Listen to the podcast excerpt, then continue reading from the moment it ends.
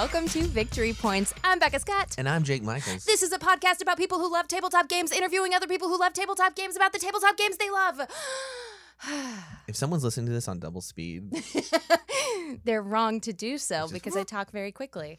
This week, our guest is Jeff Cannata, lover of cans.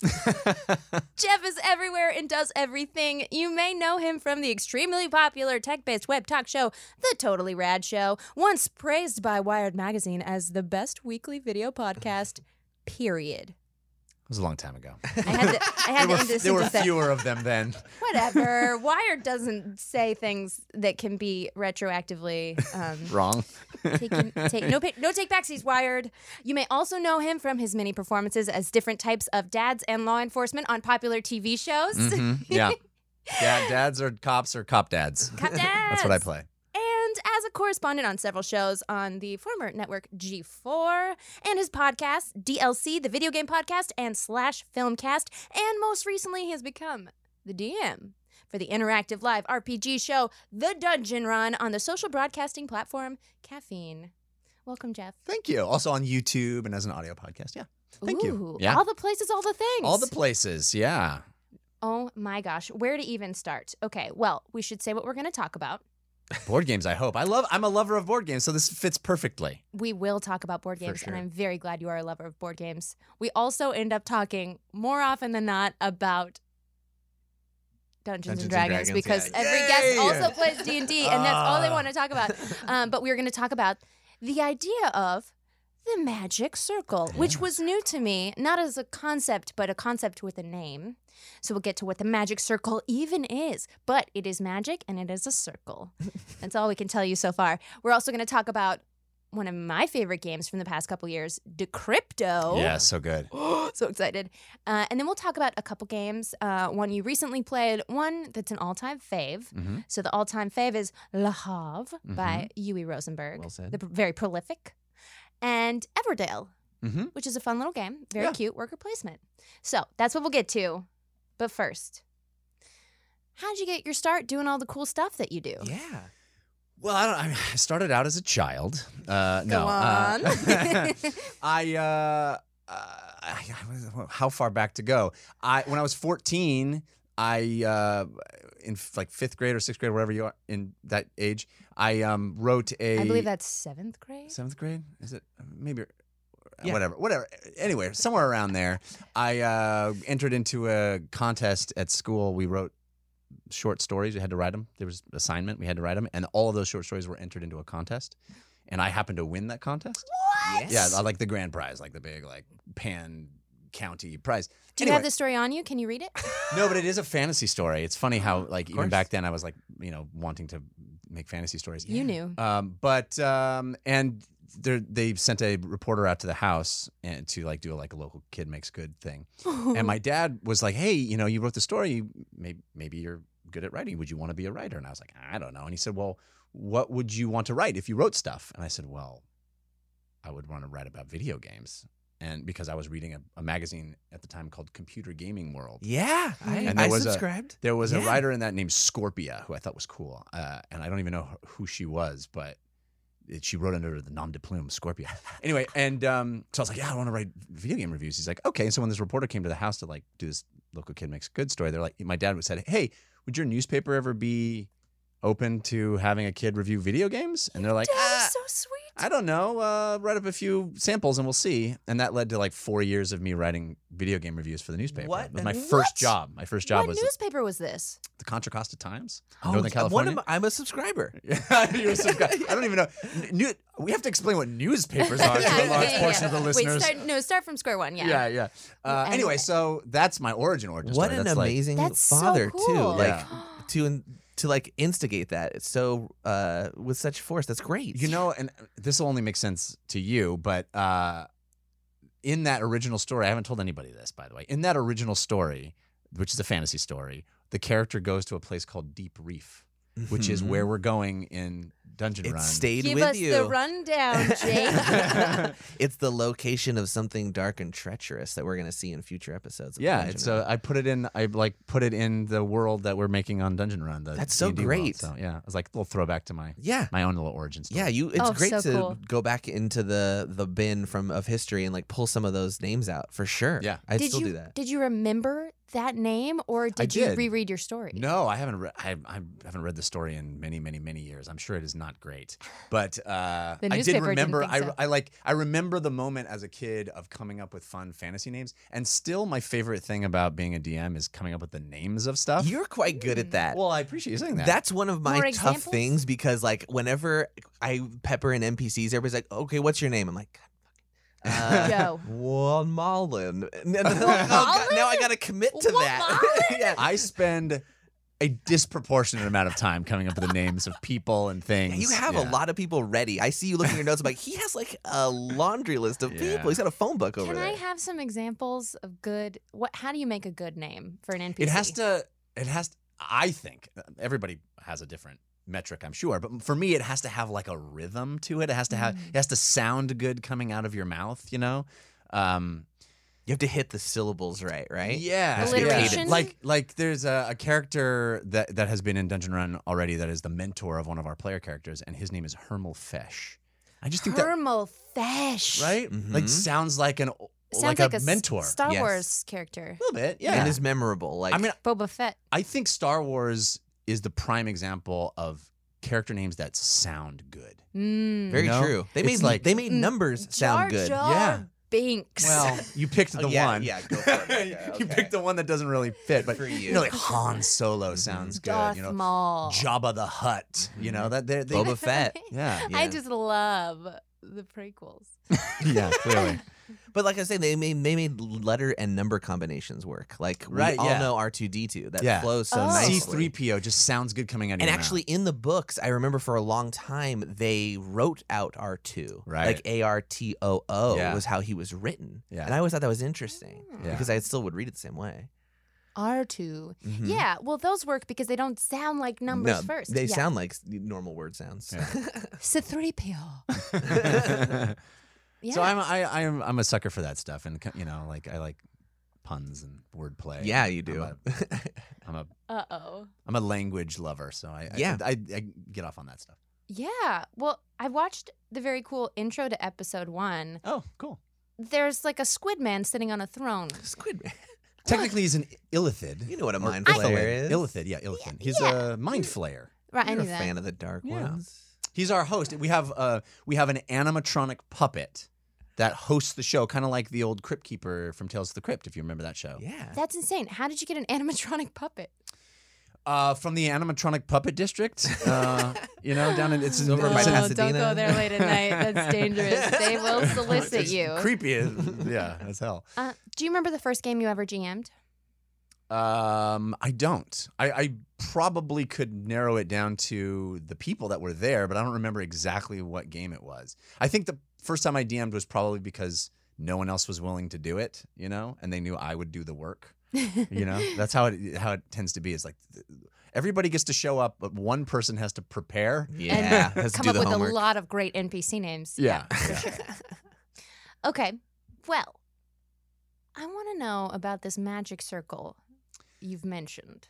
Well, this is not an idea that I, I invented. In fact, it was, uh, I wish I could remember the author of the book. This is from the 18 somethings. Um, but it is an idea that was introduced to me on a podcast I really enjoy called Ludology, which is a podcast formerly hosted by uh, Geoff Engelstein, who's a friend, but also a very awesome board game designer. Uh, he's designed uh, a whole bunch of games that I'm, I'm sure you've played. Um, and uh, he, he uh, on an episode they focused on this concept of the magic circle and it really s- stuck with me the idea being that the magic circle is the name for uh, a, an idea a concept that we all enter into when we agree to play Social contract. social contract That you excellent sign with way blood. to describe it yes signed with blood well maybe you play differently than i do Okay. She uh, does. uh, but uh, we sit down to play. We all agree that we're going to play by the rules, and just that that agreement sets aside the normal rules of the world. So Mm. while you're in the magic circle, the normal things that happen in the world get paused. And we're in this place where we both agree that we're going to try to win, or we both agree that we're going to cooperate to try to win, or we both agree, eh, you know, that we're going to try to get this basketball into this hoop, right? Magic circle exists in sports. It exists anytime that you, Anywhere agree- except politics. Well, yeah, there doesn't seem to be any No, rules we there. don't have to go there. But the the uh, the idea being that that's what's special about play is that we all agree that the for this to work, for us to have fun and do this endeavor called play, we all have to agree to a set of rules. And in doing so, we are actually creating something that relies on trust and relies and, and is a magical thing that sets aside the world's normal boundaries and lets us be in a place that we decide. And I find that really intoxicating. It's something that I talked to all the players of Dungeon Run uh, before we started doing the show that I, I I find sacred. Like it's a it's a really beautiful notion that when we sit down to play any board game, that you and I and all the players are now we're trusting each other on a level that you don't normally do in life. We're, we and we are agreeing to something tacitly, but we are agreeing to something that is special and unique. And I think that's what's so wonderful about sitting down on a table and playing a game is that you create this magic circle and you and you exist in it and it is different than the real world. Ah, so beautifully said. Absolutely. I mean, I think that's what we all love about it. Question Answer. Is it a violation of the magic circle to hold a grudge after a game is over because of something that happened within the magic circle? A betrayal, perhaps, that you carry on? Well, the the wonderful thing about the Magic Circle is that it isn't one thing. It it depends on your players and your friends and the and the the rules that you are all agreeing to tacitly. Like like if I play um um oh god, what's the Dungeons and Dragons. well, gonna- what's the what's the famous um oh diplomacy. If I play oh, diplomacy, right? If I play diplomacy, part of the agreement that we're getting into is that it can get nasty. We're gonna backstab each and other. And maybe the last game of diplomacy we played, I'm going to bring into this game of Yeah. diplomacy, and I'm going to remember how you backstabbed me and reneged on your deal and all that stuff.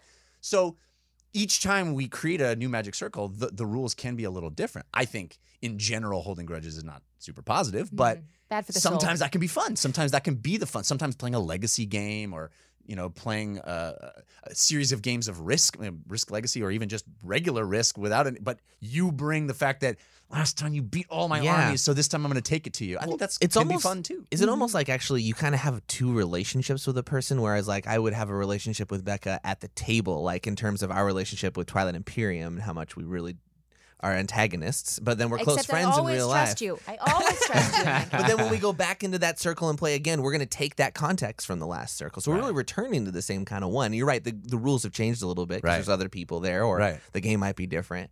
But yeah, that's interesting. It's like a, it's also a relationship change in terms of how you treat those people. Someone you Yes. might dislike in real life might be teamed up with you on your side for a team. Yes. And you're like, okay, Here we go. that's And how happened cool is that? And, like- how, yeah, that is And great. The idea that we are a team in this game where the result of it matters absolutely zero. Yeah, it's but, not important. But we'll create a completely different dynamic between us. we will work with each other, which we wouldn't have outside of this circle. Right. Yes. So to bring it back to politics, if we get Mitch McConnell and Elizabeth Warren to play a board game, Mm, I like it.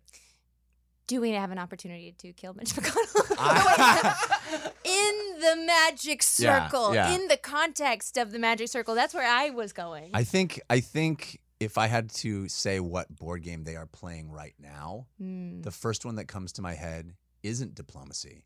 It's cash and guns. oh, well Oh. said. You know what I'm saying? Yeah. It's just a game yeah. of chicken. Grab and go. Yeah. Oh. You know what I'm oh, saying? Yeah. Well, for sure. But when you don't care about anything, eh, chicken is a lot easier for your side. I will say Yeah, that I that specific example is going to be a tough one to uh, circle the square, but I will say that yeah, I think it can bring people together in some way. I don't think it solves problems, but it lets people relate. Right? Is Yeah. getting into that That's- circle, you see a, a person in a different way. Absolutely. Well, I think you can also see people's truest nature. Oftentimes, yeah. Yeah. and that's in I've a good become, and bad way. I've become a better person through playing games and realizing who I was in a game a couple years ago versus who I am in a game now. And my goals have changed Yeah. because I realized that winning isn't everything. Winning can make your friends mad at you. well, yeah. I mean, I, I I love board games. I love them, and I'm always trying to win. My joy as to the experience of playing that game bears very little relevance to how whether I win or lose. It, Yeah. it is. I'm I'm there to win because that's the goal. That's the agreement we all made when we sat down. Is that we're all going to try to win. But you know, that's not where the fun lies for me. Yeah, I feel like insecurities drop within the circle, in generally speaking. That's not always globally true, but people tend to, like you said, you see their honest self. It's because they're not on guard as much because they feel like, oh, we're just playing this game that doesn't have as much of a consequence. And our relationships have changed because of it. And we're not thinking about all that outside stuff. And I'm sure you guys have had the experience, I certainly have, of uh, somebody isn't in the same circle as everybody else. You know, Mm. one Yep. person sitting at the table doesn't hasn't processed all the rules that we're all playing by, the the tacit agreement that we all made, and it it can be uncomfortable and weird, and you're like, oh, that person Is on their phone. is on their phone or whatever it is, or Yeah. you know, is is just treating the experience in a different way than everybody else agreed to. And it isn't something that's explicit, right? It's something that we came to, we all felt, and that person somehow didn't. And that's when you really feel that that circle is not completely closed, right? Yes, I wanted to put a label on that th- that you just named with the cell phone, which is presence, the issue of presence. And mm-hmm. that's a big part of the agreement. And part of Right. why I think we love to play games is because, well, right now there's a computer in front of me that I keep looking at instead of looking at you. But if we were playing a board game, I couldn't do that. right, right. Yeah. it's an issue of respect and giving your full time and your full presence to the other people, which is so beautiful and not done enough. I think you're right. Yeah, I mean, I think that's kind of what what I love about analog entertainment is that Mhm. it, it it's slower, it's more present, and and there are those distractions and temptations, but um, you know, it's it's different than the other. There's something also about the tactile nature of it. Uh, yes, Like, I don't know why. Maybe it's our monkey brains a little bit, but like putting pieces together yeah. and moving stuff around and seeing what you have visually in that way. I mean, one of my people. favorite things in the world to do is punch out a new board game. Oh, I don't know punch. why. I did, there's, that should be a laborious, not fun thing to do. Yeah. But I like putting them in little baggies Yeah, yeah. and figuring out how it's going to fit in the box. One Yeah. of the greatest pleasures in life. and some of the best Christmas gifts I've ever gotten were uh, box organizers. Those companies that sell those amazing box organizers. Yes. It's like, A- I don't know. That shouldn't be a good gift, but no, it's amazing. I would say a, a, gift. a game gets played more in my house if it's well boxed. Mm. well boxed. I like oh, the beauty of a well boxed game. yeah. you know, I think the punching thing, one of my favorite movies is Amelie, this French film. Oh, I know it. And uh, there's a scene where she talks about simple pleasures and it lists her favorite pleasures. And one of them is digging her fingers into a giant barrel of coffee beans Yeah. or a different type of beans. Sure. And just that image of that's that's what it is. That's what punching out cardboard is. That's such a that's such a great example too because when you say that, I can feel the sense memory in my hand of what that feels Mhm. like. That's such a distinct thing. Ooh, Ooh, yes. Let's just do an ASMR episode. yeah. Absolutely. All right. Well, Just next pouring episode. beans over the microphone. bonus ep. Uh, speaking of the temptation of other things, a quick word, and we'll be right back with more Jeff Cannata.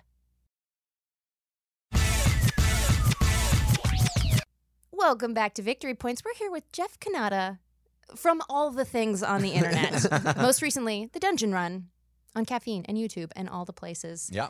All right, so let's get into some games we like. Because Okay. we like, this is a show about board games, Yeah. so we should talk about board games. Okay. Okay. So I want to talk about Decrypto. Yes. All right, if I may, I would like to describe how this game is played for people who have never played. This is a game in which there's two teams, and each team has four words in front of them that only their team can see. Then players, one on either team, will rotate, being the clue giver for their team. They're gonna grab a old floppy disk card, which has a code on it, and that code is a series of three numbers that correspond to three out of those four words their team is looking at. So it'll say 431, 213, 314, area code. uh, anyway, then the clue giver is going to give three code words or code phrases aloud to everyone. Even the other team will hear them Right. associated to the three of the four words in front of them in the order that their secret code is written in.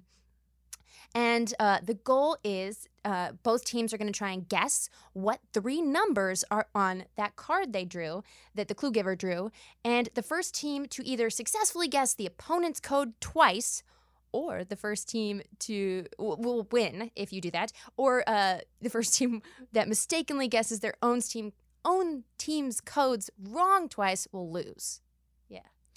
Wow. So the, yeah. the That's it. thing that's amazing about this game is that it evolves as you play it with the same team. At least Oh, that's yeah. been my the meta, experience. right? yeah. Because you start realizing that the trick to playing this game is creating clues that clue your team into something because they have more information than the opposite team, but throw the other team off the scent. Yeah. Mhm. So you start having these very layered clues where you're purposely saying words that can have two meanings, and you're hoping your team picks up on the correct meaning and the other team picks up on the wrong meaning. And it is, if you play with the same group of people over the course of a few hours and you play the game a few times, it gets real good because Yeah. you start realizing what they pick up on and you go, okay, I'm going to purposely mess up we're we're gonna throw in a complete non sequitur just to screw with them, so that they don't think that we're on the you know, on the you right. guys can tr- plan that. well, no, That- you're you have the- to do it by, singly, right? Just yes, like Codenames. You're right, hoping your team picks up on it, Oh but your God. team knows because we've been playing a while Yeah. that that's kind of what we've been You've doing. got So they're like, okay, I see what you're. It is awesome. Do you want so to know my fun. favorite little cheat, uh, little hack? I will do a complete song lyric where only one of the words in the song lyric corresponds to one of my team's words, and my team, hopefully, somebody figures out which word I was That's awesome. focusing on. Yeah. I mean, it's so fun to try to guess what the other team is doing too, and your team can talk and be like, I think they're talking about this or that, but no. And then you're trying to guess the words before you even revealed them. It, it, I love this game. I think it is super simple, and you can play it on a, a very, you know, simple level. But as you learn it, as you keep playing it, it- it's simple to learn, but it the strategy becomes more and more complex as you develop this wonderful relationship with your team and the other team, and you kind of get what's happening. Ah, man, we had so much fun. Yeah, playing 'cause you that. It's funny that you, oh, that you said you have had a night where you played a couple times. Uh, I think the first time I played it, maybe 20 minutes. Every other time since then, three hours of Yeah. laboriously coming up. Like one person goes in the other room, shut up, don't talk to me. I have to Yeah. think. I need that's to that level. But then, but then the other team will guess that because they know because you have to for each word you have to think of four different meanings and then never ever once like Yeah. overlap meaning of a word or else the other team will be able to guess because they're you trying want, to. You want to have the word add up to the word that's wrong because you want to screw the other team. So you're like, yes, that word can lead them down the wrong path to the wrong word. So that's good. But now I have but now I have to make sure my team doesn't go down that path too. Uh, Yeah. It's it's also. Oh, yeah. they know they're being deceived, right? Yeah. That's the then the triple blind is like, Mm. oh wait, Right. they're on but guard was for it this. too easy? Yeah, yeah, And yeah. maybe that's how they get you because you overestimate them, but don't overestimate people in this game. That's, That's- what I found. I, I find that the same types of things uh, emerge when you play Codenames a lot with the same group of people too. You sort of un- understand a shorthand and you have these strategies that happen. But I think this game is that on a completely ho- uh, new level. I think it, Mhm. it, it really the complexity because of of how you can steal other teams' points and stuff. It, it's really clever. I would say Decrypto is a game for the group of gamers that have played Codenames a thousand times Yeah, and need the next level. Yeah, yeah, for I think sure. That's a great way to describe it. How many people can play it? Infinite. It's true. It- Uh, just in fact, like the bigger the group, the more fun it can be. In fact, I I haven't played it with small groups, but I would suspect that small groups is not as fun as like five, six people per team. I Mhm. think that can be way fun. Yeah.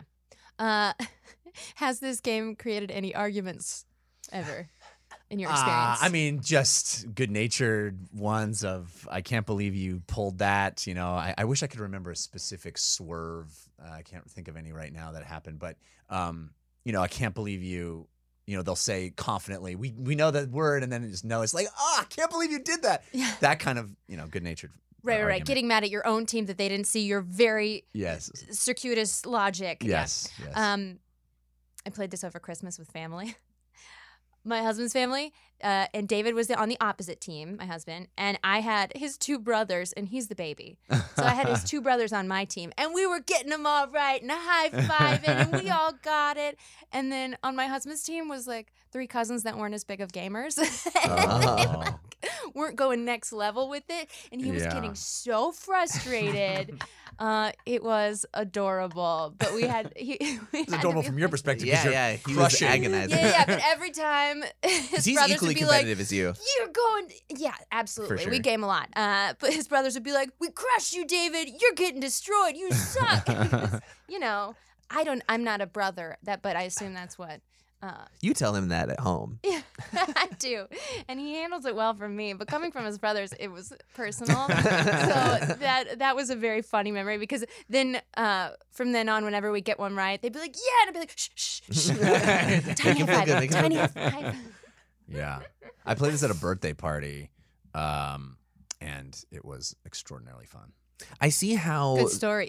I, I was gonna say who, but then it's like name dropping. and I don't want to do that. So that. Oh, gotcha. Oh, name drop it later. Yeah, I'll tell you later. Okay. Uh, I see how it develops as the evening goes on too, because not only the context of the games that you guys have played, but the in jokes that happen that night and like what you've created in the Magic Circle that evening.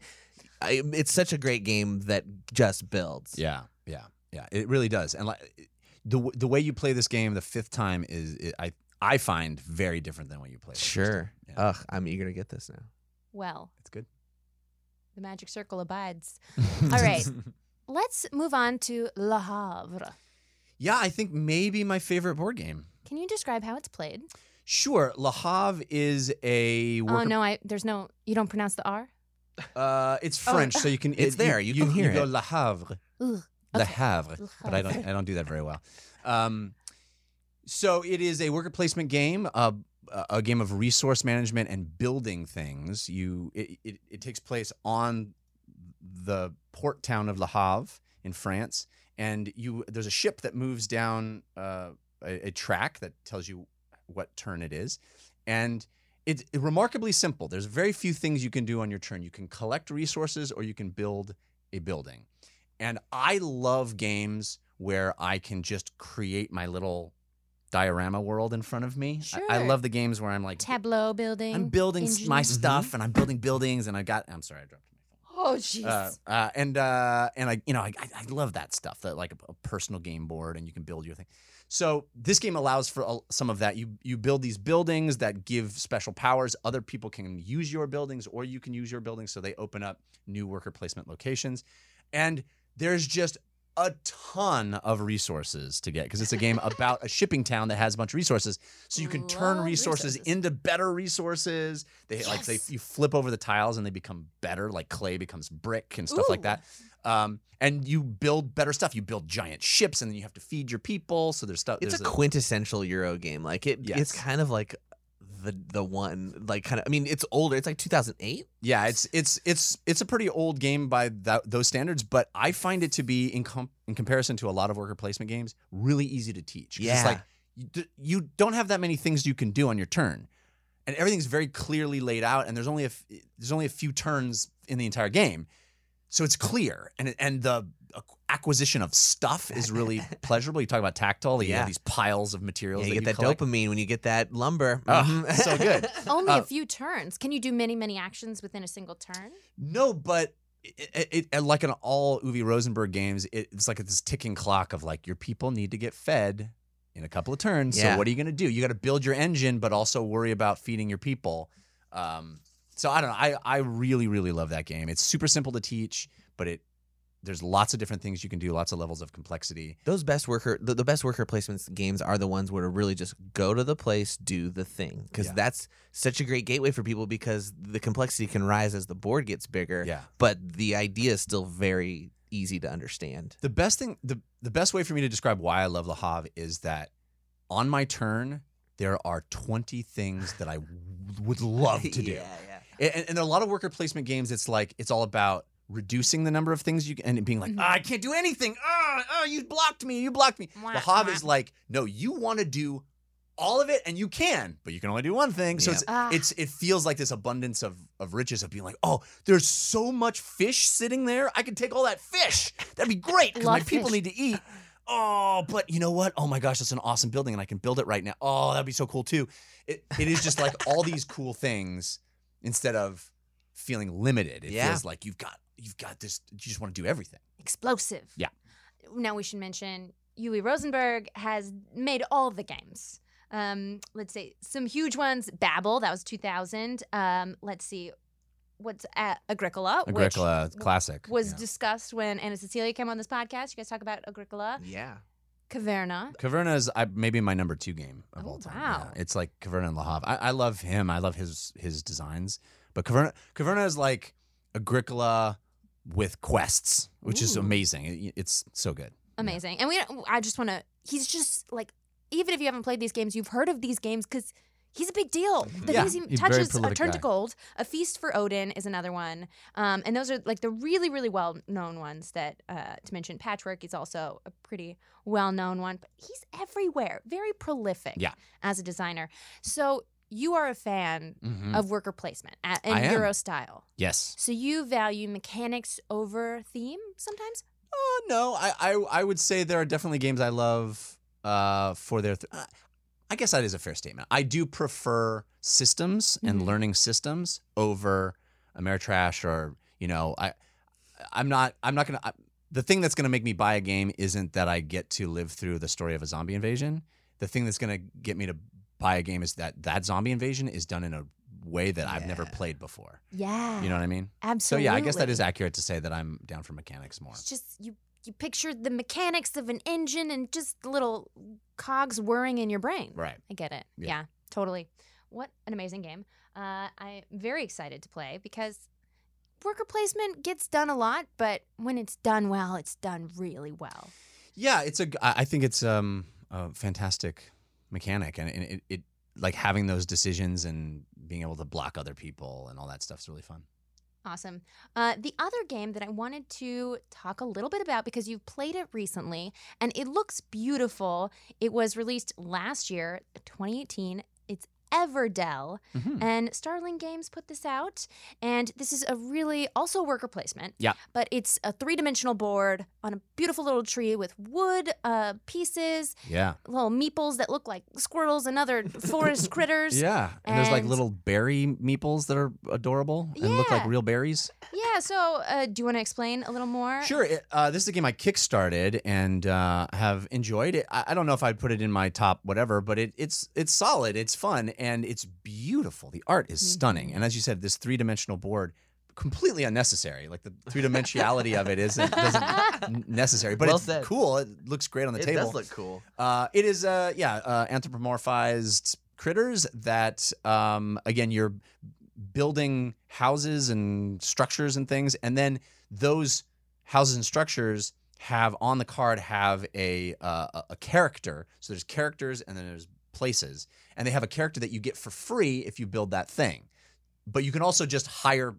Uh, other characters with berries and things. So it's a fun matching up of, oh, if I build this thing, I have this this character in my hand, I can play him automatically. Oh, if I build this thing, I don't have that character, so maybe I should wait and not build this thing yet until try to get that character. That kind of fun um, um, efficiency. Yeah, grabbing the bonuses kind Yeah, of thing. yeah. Yeah, yeah. And the cool thing about the art of this game, which is, as I said, beautiful, but all of the places have a picture of the character in them that is associated with them, and all of the characters have the place that they're associated with in the background of their Ugh. art. That's brilliant. It's Ugh. it's really well done. When the Yeah. art comes together, it really can Yeah. make or break something. For me personally, I mean, you know, I love what we were just talking about about the differences between Euro games and Ameritrash sort of games. I like it in the middle. yeah, I like, yeah. you know, you've got to have the art that really makes me feel like I'm there and that it creates a world around that mechanic. Yeah. I love the design of this both procedurally and physically too. Like uh, you, it didn't have to be 3D as you Right. said, right? It'd probably be more technically efficient to not be. right. Smaller but you, box. you have to build this tree, and then of course the tree serves. The trunk is where the deck of cards goes. Right, That's yeah. brilliant. Yeah, and there's That's cards that rest on the second level of the tree, which is cool. Yeah. That's so good. I mean, like Yeah. we've knocked over decks before, and that just sits there so nicely. It sure does. Now, I believe that you only need to get to four points to win this game.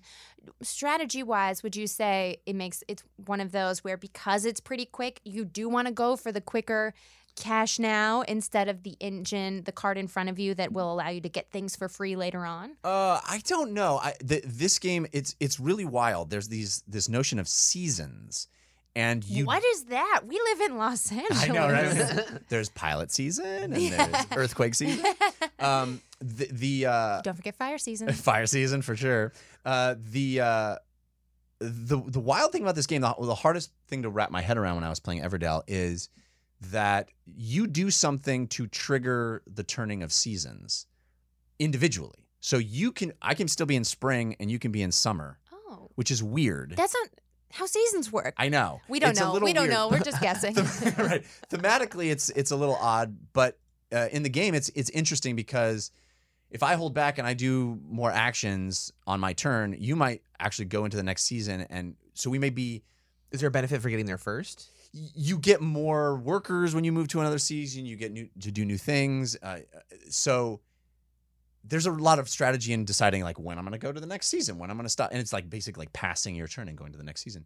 So that's really interesting. And there's not a lot to do at first, but you're setting yourself up because certain seasons trigger certain cards. So you're like, well, I want to get those cards out before I get to those seasons. So there's a lot of there's a there's a lot of depth to it. It's a it's a pretty interesting game, and I haven't won yet, so I'm the worst person to tell you. Oh, okay. So Yeah. now I see why it's not in the favorites list. See, you said that earlier. Yeah, Yeah, I it doesn't- crush it, Lahav. though. That's a really interesting mechanic to have different players in different phases of the game. yeah, it's I like that. It's a little tricky to wrap your head around. It. When I was reading the rules, I was like, "Is that right?" yeah, yeah. Because do I just Can- do I just sit around and wait for everybody to get to my season? No, you keep playing. yeah, you, you're, you're, on in your that season. You're Yeah. playing. So That's just the context So- of your rules. Yeah, uh, what triggers game end? Someone getting to the end of their final season. yeah. Everybody getting to the last season, so or all everyone the can cards complete running out. their I think. own. What's that? So if someone's racing ahead to winter, they don't end the game prematurely for everybody still in spring. Right. Oh, oh, Right. They end you it for still keep playing. They end they end it for themselves, yeah. But it, it tends to work out not that somebody's sitting around for 20 minutes waiting for everybody, everybody to finish because as you move through the seasons, there's more to do. Mm. So it tends to be the kind of thing where you catch up and everybody and it's all about how many workers you have. That's how many actions you get, as with every worker placement game. Sure. So you go farther into the seasons, you get more workers, and things tend to Balance out. balance out. Sure. But it's an interesting idea that I'd never seen. Yeah, that's. before. I don't think I've heard of anything like that before, which is great. Anytime you can put in a new mechanic that befuddles us, it's like, oh, Surprise. yeah, great. Let's Yeah. try that. Yeah. love it. Okay, so it's not it's not a Uwe Rosenberg. No, I should know the name of the designer. I don't know it uh, offhand. Oh, I just meant like where do you rank it? Honest review. I mean, I think it's a lovely game. I, I do. I, I I wouldn't say it's a must play or a must have. It is a very attractive game that I think makes a beautiful, uh, eye catching thing on your table because of how it is three dimensional and it's so pretty. So many cards too. There's Yeah. lots of options. It's really cool. I, I- I dig it. It's not. I mean, there's like you know 20 worker placement games I'd probably put ahead of it, but it's it's solid Got got it. Yeah, if you right love forests and critters, then this is the worker for sure. Yeah. Uh, and shout out to James A. Wilson, who was the designer on this one. Cool. All right, I want to hop back, run on over, if you will, to Dungeon Run. Yay! Yeah, we Yes. got more time. I want to talk about your show. Thank you. Uh, so, kind of give give me the elevator pitch of. Well, it's Dungeon. It's Dungeons and Dragons, the live play Dungeons and Dragons show, uh, with an extraordinary cast of brilliant actors and um, a animatronic mind flayer as the host. And the thing that we do differently than everybody else, I think, is the audience interaction is a huge part of the show. right. There's uh, there's ways for the for the people watching live in the chat to communicate with the players. We introduced actually a thematic element in the game. The, the very first thing the players did when they got together was they went to this abandoned dragon's lair and they found this item that was trapped in crystal. And when they broke it out of the crystal, it was this amulet that actually allows them to communicate to the people watching the stream. We call them the watchers of the time stream. What? So they can actually ask it questions and the chat can a- answer it because it's all in real time on caffeine. I want to be a watcher of the time stream. Yeah, that sounds so you can. cool. Tune in Wednesday night, 6 p.m. Pacific time, caffeine.tv slash the dungeon, right? There it is. uh, and it, it and it's really cool. And then there's like digital items that they can also purchase for the players if they so choose uh, that uh, grant the players um, advantage on rolls. Or there's these deck of cards, two decks in fact, uh, Force of Good and Force of Evil cards. And those are actually I started writing them, but they have completely ta- been taken over by the audience. The audience writes the cards and submits them. Um, they're all user submitted at this point and those are crazy we call it chaos magic. So that when they flip over a force of good or a force of evil that thing happens in the game world to the players. Sometimes it grants them boons or uh, abilities that they can do in combat. Sometimes we had uh, a hundred bunnies just pop out of the amulet in the Oh, middle of yes. a store one time. Uh, look, it's chaos magic. So there's lots of wacky fun stuff. It also an NPC's life was literally saved by a viewer interaction. I mean, it, it's it's really pretty cool and has opened up uh, the show. I think in a way that I did not anticipate, even as the the DM.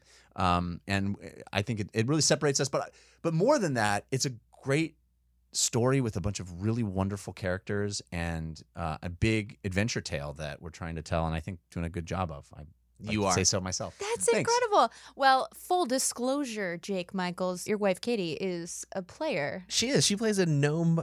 I should say she plays a beach gnome bard named Lily Dumblestuck. What's a beach gnome? Exactly. Well, we invented it for the show. Uh, it is wonderful. It is. Uh, she comes from an island called Bingle, which is basically a resort town, a fantasy resort town. So it's like when adventurers go and, and fight dragons and stuff, they need to relax. They go to Bingle, Absolutely. and they get uh, they get uh, wonderful drinks and entertainment, and they r- relax and have a good time. I'm wonderfully biased, of course, but like I love everything about that backstory that I've heard so far Yeah. from her, and I'm just like so engaged in it because she's not a super experienced Dungeons and Dragons player, and I'm so in love with what she did. You both did actually, because you guys crafted a lot of that backstory together. Yeah, but she's uh, she has taken it and run with it in a way that I, I, I Katie is amazing, and and y- y- you know, the I'm fact very that she hasn't yeah. played a lot of Dungeons and Dragons. First of all, doesn't show, but second of all, I think is a actually a huge benefit for the show because she approaches problems in such a novel, interesting way, and um, she has become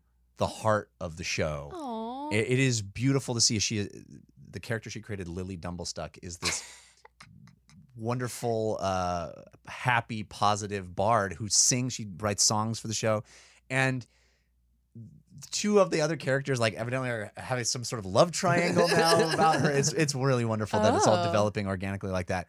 But yeah, and and this week actually we are going to Bingle, so that we the the oh the my god, are you gonna team is on a ship right now. We have this incredible.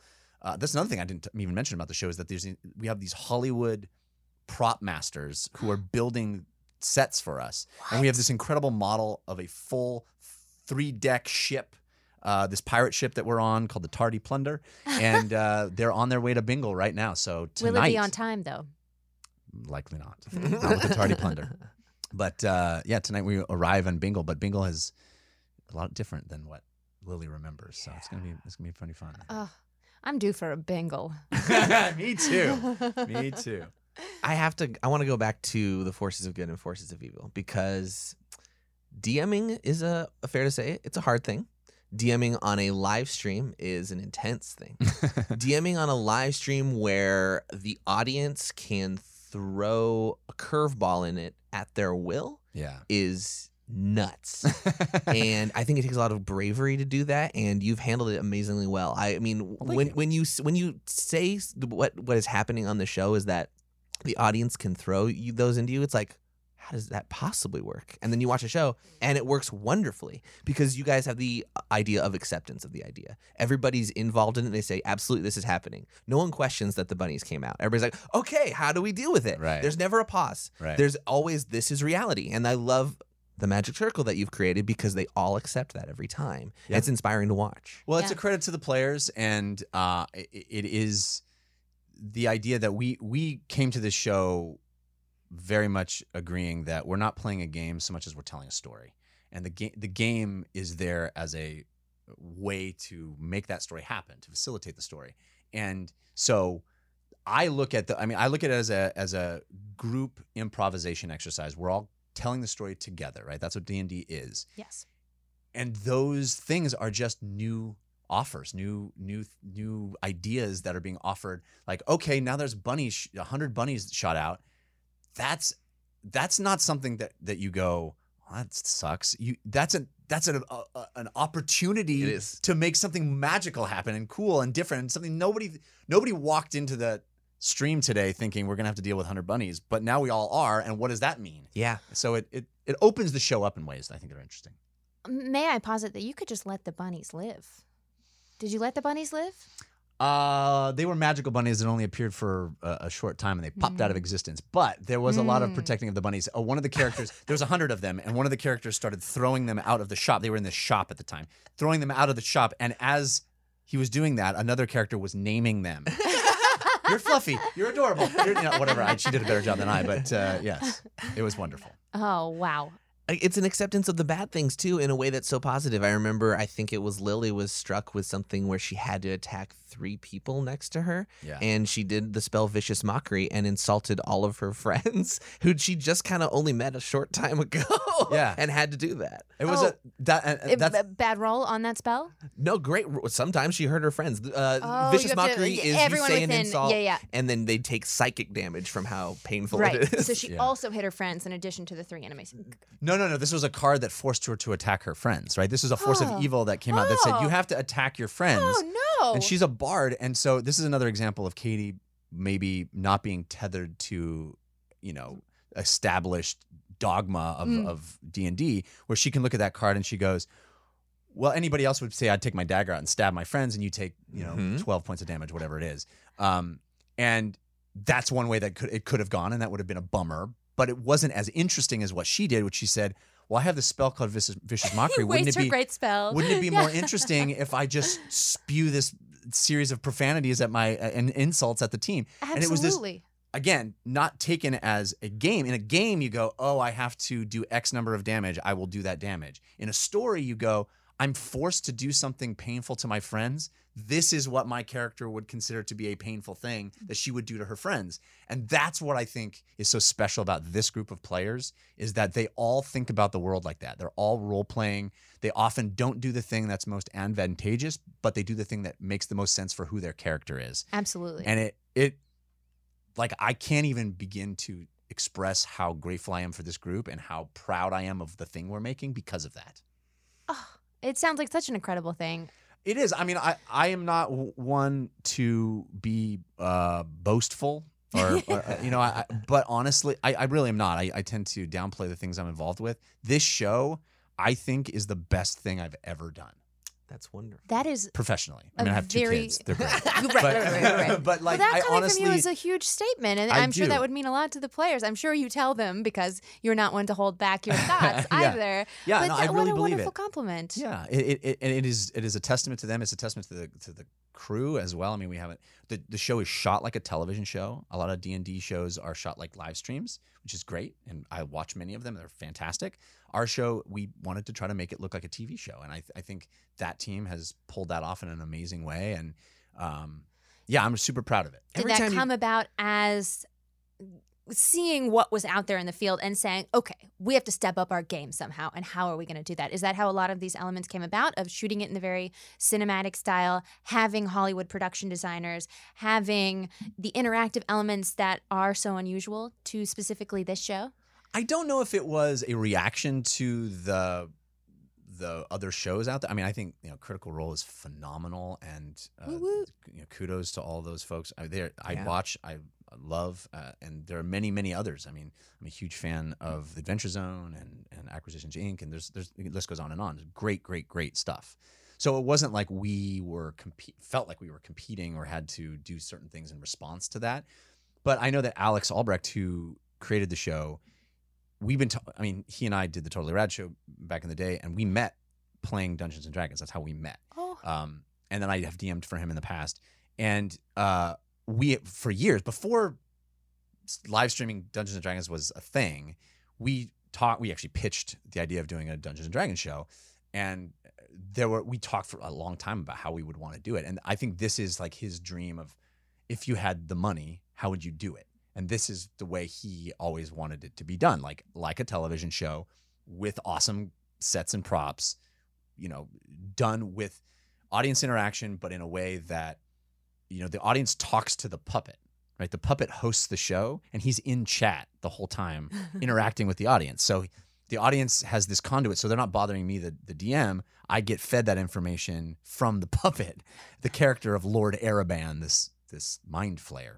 So eh, there's a lot of really novel concepts that Alex came up with and we worked through. And so I, I don't think it necessarily was like we have to be different than anybody else, but this was like, like how we all we wanted to do this kind of show.